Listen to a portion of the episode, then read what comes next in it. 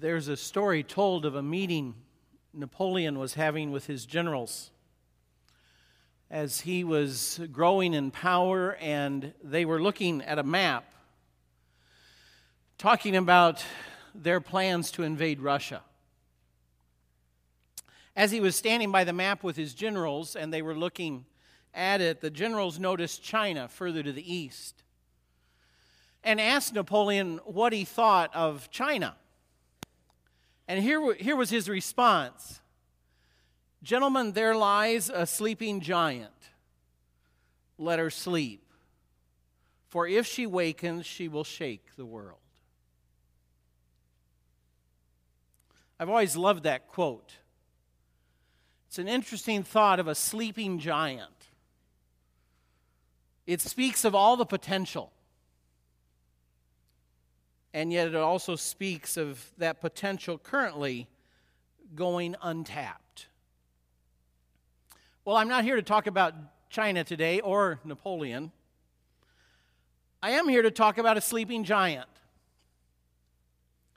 Because I think in some ways that might be what we're sitting in today. Not just this congregation, but the church in the United States today. It's a very interesting time for the church, and I realize a lot of you may not spend a ton of time thinking about the church in the U.S. today but because of what I do for a living, I do. And it interests me, and I read about it, and I watch, and I hear stories, and I talk to other pastors, and I talk to other Christians. And we are living in a very interesting time as Christians in our churches in the U.S. today. There was a time when the church seemed very powerful in this country, and it was a leading factor in any community and what was going on, and it was built at the center of the community. And what went on there affected the whole community. But we don't live in that day anymore, do we? In fact, it seems like in the community there is less and less interest in the church.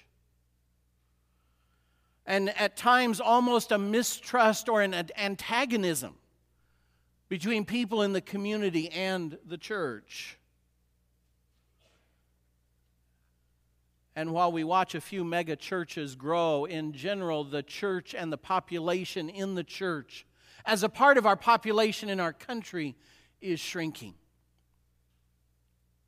And especially if you go into younger and younger generations, that percent becomes smaller and smaller.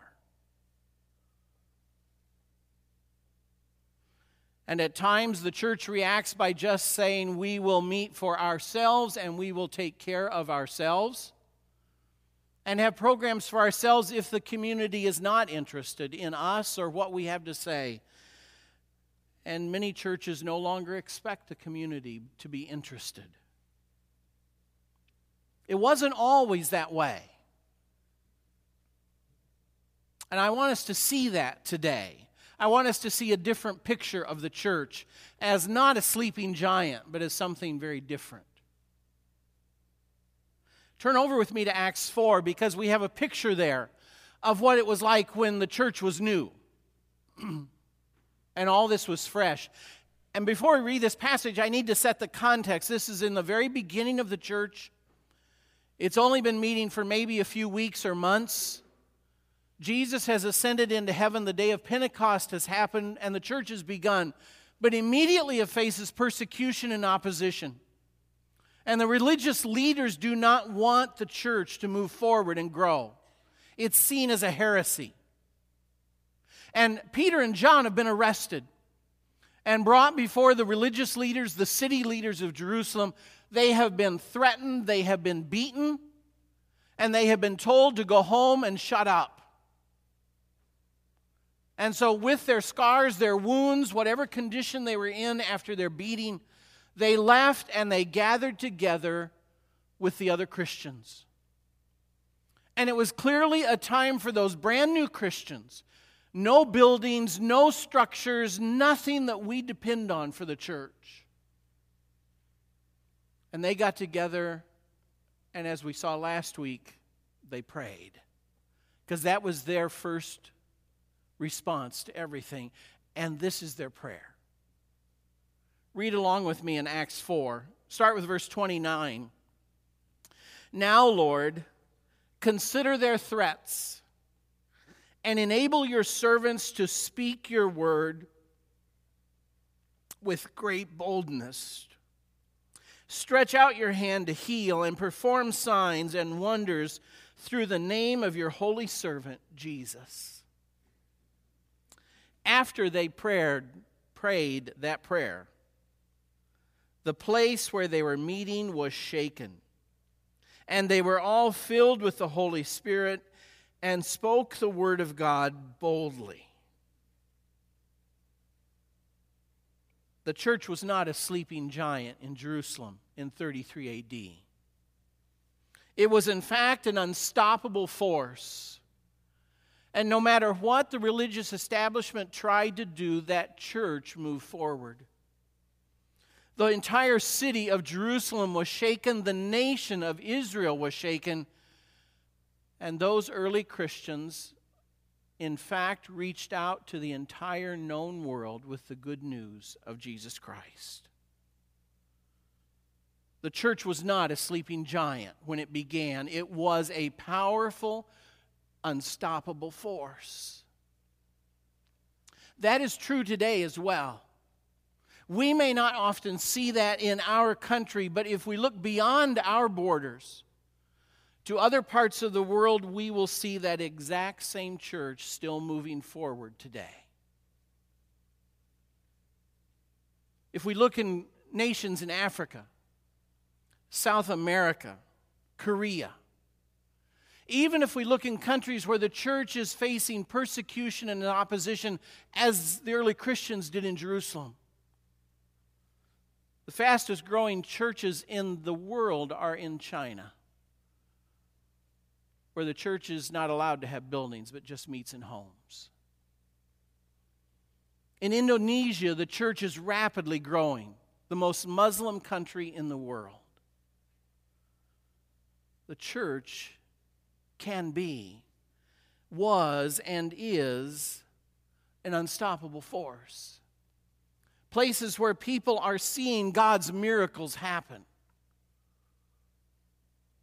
Impossible victories are being won. Prayer is literally being answered as people watch. So that leaves us to think about this disconnect. What is the difference about our churches and what we see or don't see and what happened in the first church and what is happening in some other places? Does God not love us as much? Or is there something else? I think there's some things we need to think about in our churches today, our churches in this country. And to begin with, I'd like to ask you what is our focus? If you had to describe the focus of our churches in the U.S. today, the message of our churches in the U.S. today, think for a minute about what, what that would be. How would you describe that? I would describe that message in our churches today as this What God can do for you. If you will love God, here's what He can do for you. And if you'll come here, if you'll come to the church, if you'll be a good church member, here is what God wants to do in your life. What He wants to give you this good life of health, of prosperity, of comfort, that He would bless your plans. And that is very often the message that we give to people, the message that we enjoy, we pray for. It reflects our culture, doesn't it? A culture we live in that says it's about me. And yet, what I want us to wrestle with a little bit today is while that may be the common theme we often see, in our churches today, it is very different from Jesus' original invitation and what he called people to as he said, Come follow me.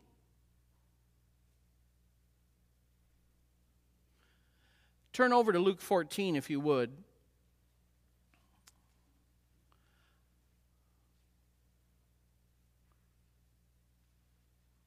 There were large crowds following Jesus. He was giving away free food, he was creating miracles, he was healing people.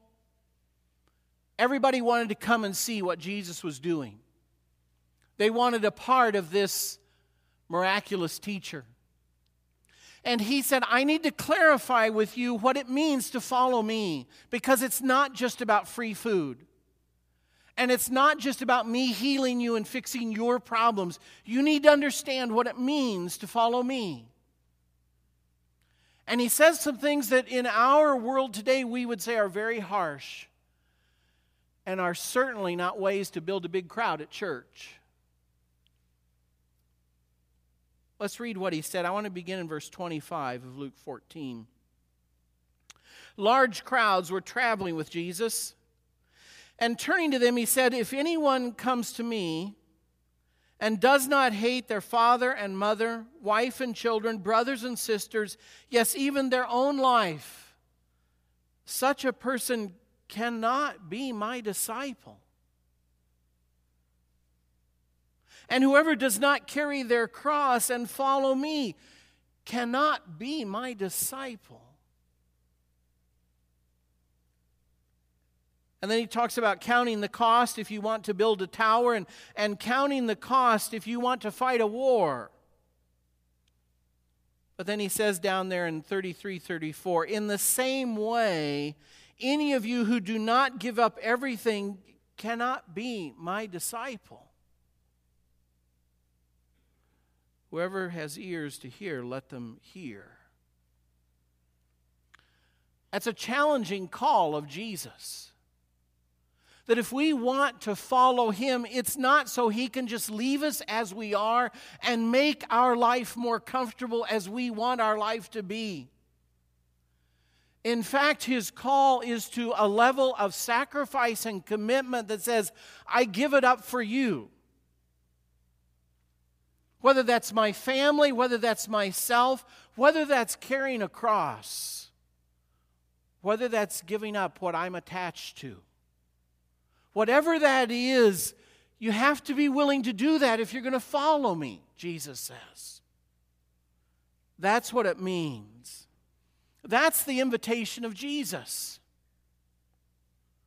Now, I want you to understand why Jesus asks us to do that that radical sense of sacrifice and giving up and following. And in some ways, this is what we talked about this last fall as we looked for this series of Follow Me and what Jesus was really asking us to do individually as Christians if we follow Him. He asks us to give up, first of all, because He has something greater for us a greater way of living, a greater relationship with God but He knows we can't experience that if we aren't willing to give up what we currently have so we can have this new life. We have to be willing to give up the old life instead of wanting God to make our old life work. He says it this way in Matthew 13 44. The kingdom of heaven is like treasure hidden in a field. When a man found it, he quickly hid it again, and then in his joy went and sold all he had and bought that field. Now, I want you to notice what Jesus says here and the why he asks us to give up everything. Notice the man does it with joy. It's not reluctantly, it's not a case of, well, if I have to. It's like, I can't wait to sell it all. Biggest garage sale in history. Everything is for sale. Come on down. And as he's seen all his stuff go, he's not weeping a tear because he has found something so much better. He can't wait to sell it all so he can get enough money to buy what he found in the field. Jesus says, That's how it is with my kingdom. Yes, I'm asking you to give up all. It may be family relationships, it may be suffering with a cross, it may be all those things we're so attached to. But when you understand what I have for you, this new life with me in relationship with the God of the universe, God dwelling in you, and what we have planned for you. It's not giving up. It's how quick can we sell it so that we can have this new treasure. Elsewhere, he calls it a pearl of great price. And that's why he asks us to follow him no matter what I will ask of you. Because there will be giving up, there will be sacrifice, there will be letting go of what used to be special. But what I have for you is so much better. But you have to be willing to let go of that. Now, there's another reason Jesus asks us to give all that up in Luke 14. And I confess to you, I never noticed it till I was preparing for this sermon, how he puts these two together. And the other reason Jesus asks us to give all of this up and follow him in this kind of extreme way is Luke 15. We won't read the whole chapter, but it is the only place in the, in the Gospels where Jesus tells three parables to drive home the same point. And in Luke 15, you will find the parable of the, of the lost sheep, the lost coin, and the lost son. And all those parables are told to drive home how much God cares for all those who don't know Him, who are far from Him, the sinners. But you see, Luke 15 has everything to do with Luke 14. The other reason Jesus asks us to give up is because of the need seen in Luke 15. It's not just about me. And his invitation isn't just about me. It is to understand God's heart and to share that concern that is from God's heart for all those who are far from God that God desperately loves and cares about. And you see, haven't I just described Jesus' own life? Whether we want to go over and look at Philippians 2 and how he left heaven and emptied himself to take on human form, to become a servant, to die on a cross so that those who needed saving can be saved. He gave up everything gladly to do that. And in Luke 14, he says, If you want to follow me, I need you to be willing to do the same thing. I need you to join me. And you can't join me if you're not willing to sacrifice too, because that's how we work. And it's the only way we can get the job done. And so, as I've had to sacrifice, I'm going to ask you to sacrifice too.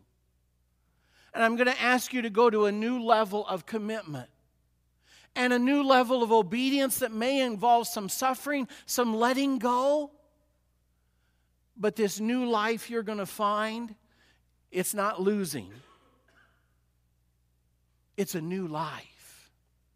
A life with God, with me and a life that offers you significance way beyond a human career or a portfolio or the best hobby you might ever find. It is way beyond that. But you got to follow me. And you see, that's when the church becomes an unstoppable force instead of a sleeping giant when the church is populated with Christians who understand that call of Christ. And it's not just so he will help us be healthy and wealthy, or comfortable, or successful. It is when we understand he is calling us to a higher life, a life of eternal purpose in God's work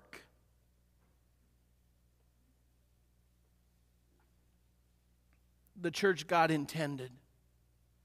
God did not go to all the work he has done to create the church so it could be a sleeping giant. Such a church that is simply following Jesus' example and his call and living out his kind of life, that kind of church today would be viewed as radical. And in the U.S. setting today, it would be radical. The amazing thing is, there's other parts of the world where it would be called normal today. In the first century, it would have been called normal.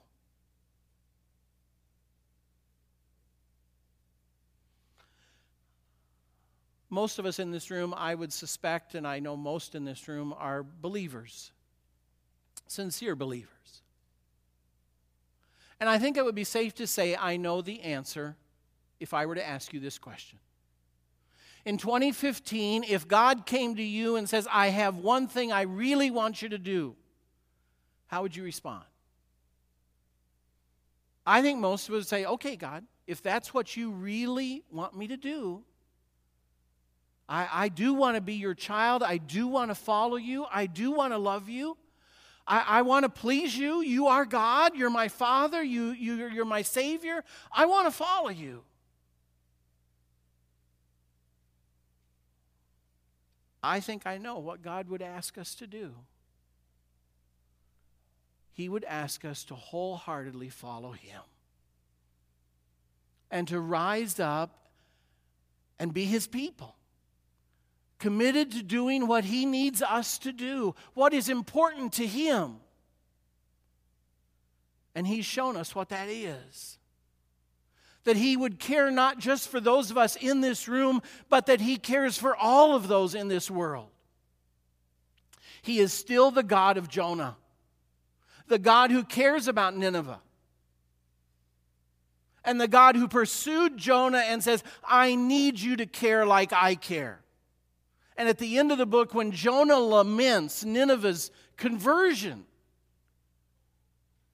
and he's complaining to God, saying, I knew you'd forgive him. And God's response is, How can I not care?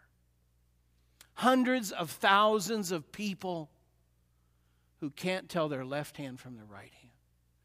How do you expect me to not care?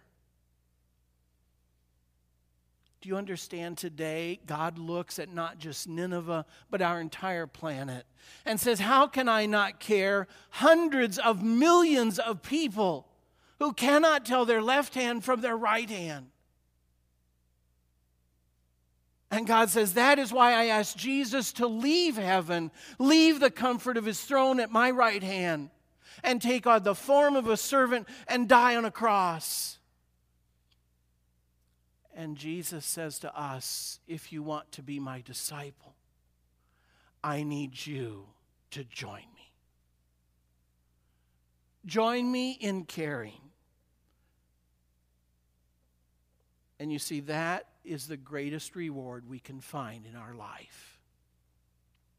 To join Jesus in an eternal cause of being God's people, living for God and it won't leave us comfortable. It won't let us just be who we are and God makes our life work. It will be Him calling us to a higher life, a different life. And yes, it'll involve some sacrifice, but like the man who found the treasure, it will be with joy that we say, gladly, for what I'm gaining and for the difference I now see my life making.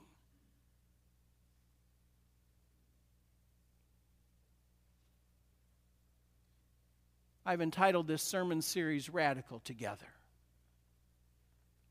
Becoming the church God wants us to be.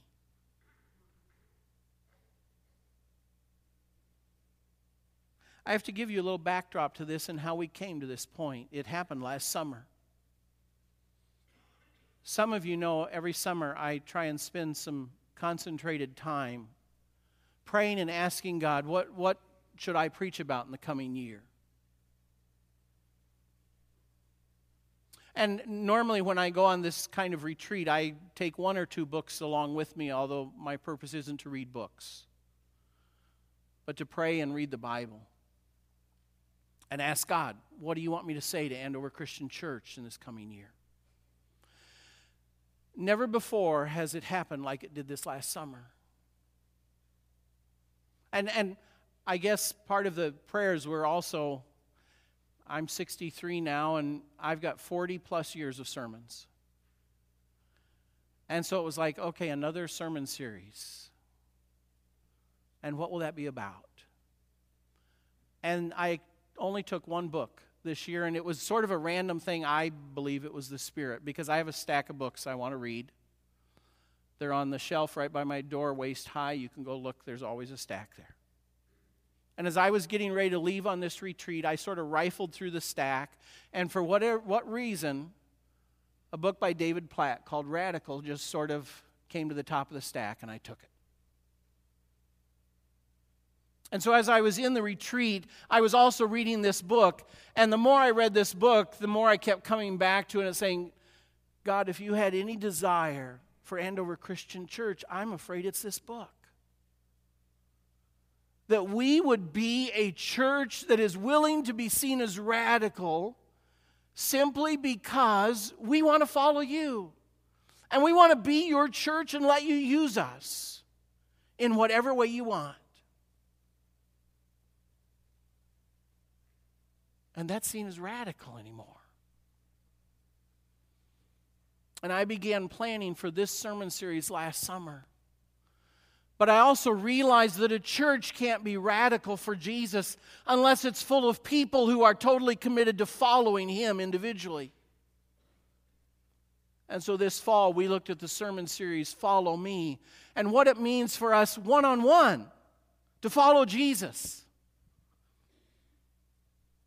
And what that looks like, and what He'll ask of us, and how He'll live with us and in us and change us. And this is the second half of that. Follow Me looked at what it means individually, and this sermon series is going to look at what's it mean for us as a church, as a community of faith, a collective group of individuals following Jesus. What does it mean for us together to really follow Jesus and be his church? I'm not really preaching the books, but I will point you to them. The one on the left is the book Radical, and then he later wrote the second one, Radical Together. As just a pastor of a church in Birmingham, Alabama. And I'm not, this isn't a, well, let's become Willow Creek like Bill Hybels. It's just some very thoughtful stuff. And a lot of stuff of what God's doing around the world in churches who are saying, I want to follow you. Is it worth everything? Because that's really what Jesus says to us. I need you to be willing to let go of everything. With joy, sell it all. Because there's something greater. Is it worth it? I think it is. To have Jesus and to be the kind of follower he says, That's what I need you to do. That's who can follow me. And to see what he can do through our lives. There is not a person in this room, right where you live, right where you work. There is not a person in this room that God doesn't already have plans for you and how he would like to use you as a part of this work of His that is so way beyond God, will you give me the next promotion? So much more important than that, so much bigger than that. It is worth it all. And it is so much more than being a sleeping giant. It is becoming that church that touches this community, this county, and around the world, and knowing that we are a part of something God's doing and we just get to help in little ways. Is it worth it? Yeah, it is. I've been privileged to meet some Christians in other countries who are living in this radical kind of way, and they would say, never look back. It's worth it. I, I have this picture in my mind of this church in Cluj, Romania.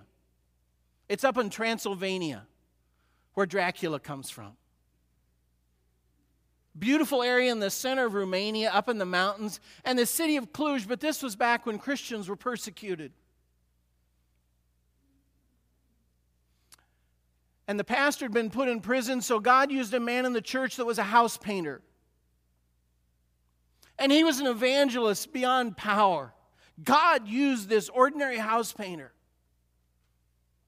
And hundreds of people were coming to Christ in the midst of persecution.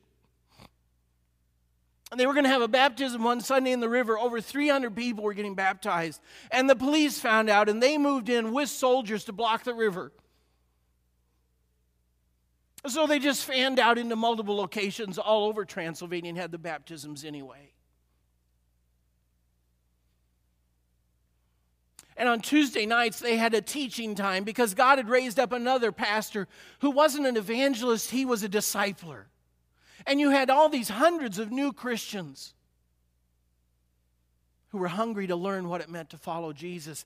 And I got to sit one night in this room with over 300 new Christians. And Joseph was teaching. And everybody there had a notebook and everybody there had their Bible open. And this was in a country where the secret police were trying to wipe out the church. And these people had lost sometimes their careers, their future, their college admissions because they were following Jesus Christ. And they never blinked. They said it's worth it.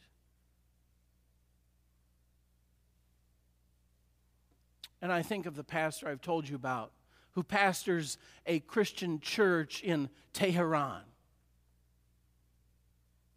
and knows that sooner or later he will be arrested.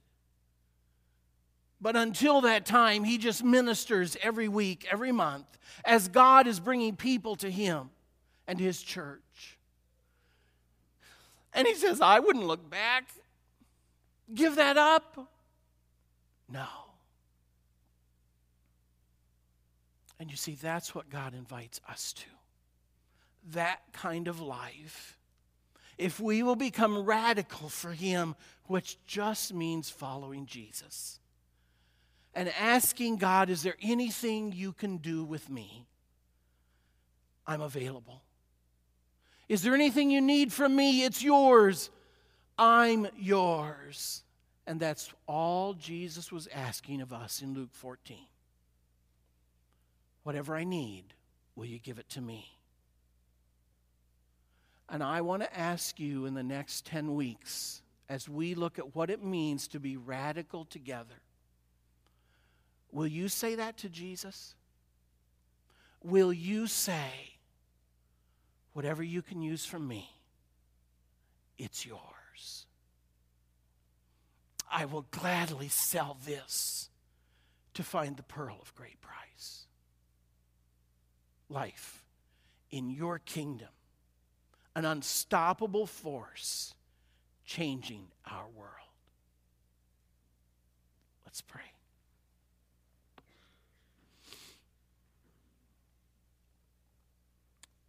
Father, it is always a danger that we get comfortable and we come to church and we feel good and we sing some songs and we spend time with our friends and we go home for a week to do it again. And yet, that's not the church we see in the New Testament. And it's not the church that is moving forward, even though it faces persecution in, in China or Muslim countries. And it's not the church you need us to be the church you want us to be. I know you have work you want Andover Christian Church to do for you. I don't know what it is, but I know you do. And Father, I pray you will find us willing to do whatever you ask, give you whatever you need, even if that means we are called radical that we would simply be your church that unstoppable force that for 2,000 years has moved forward. Help us be your church as you want us to be. In your Son's name, amen.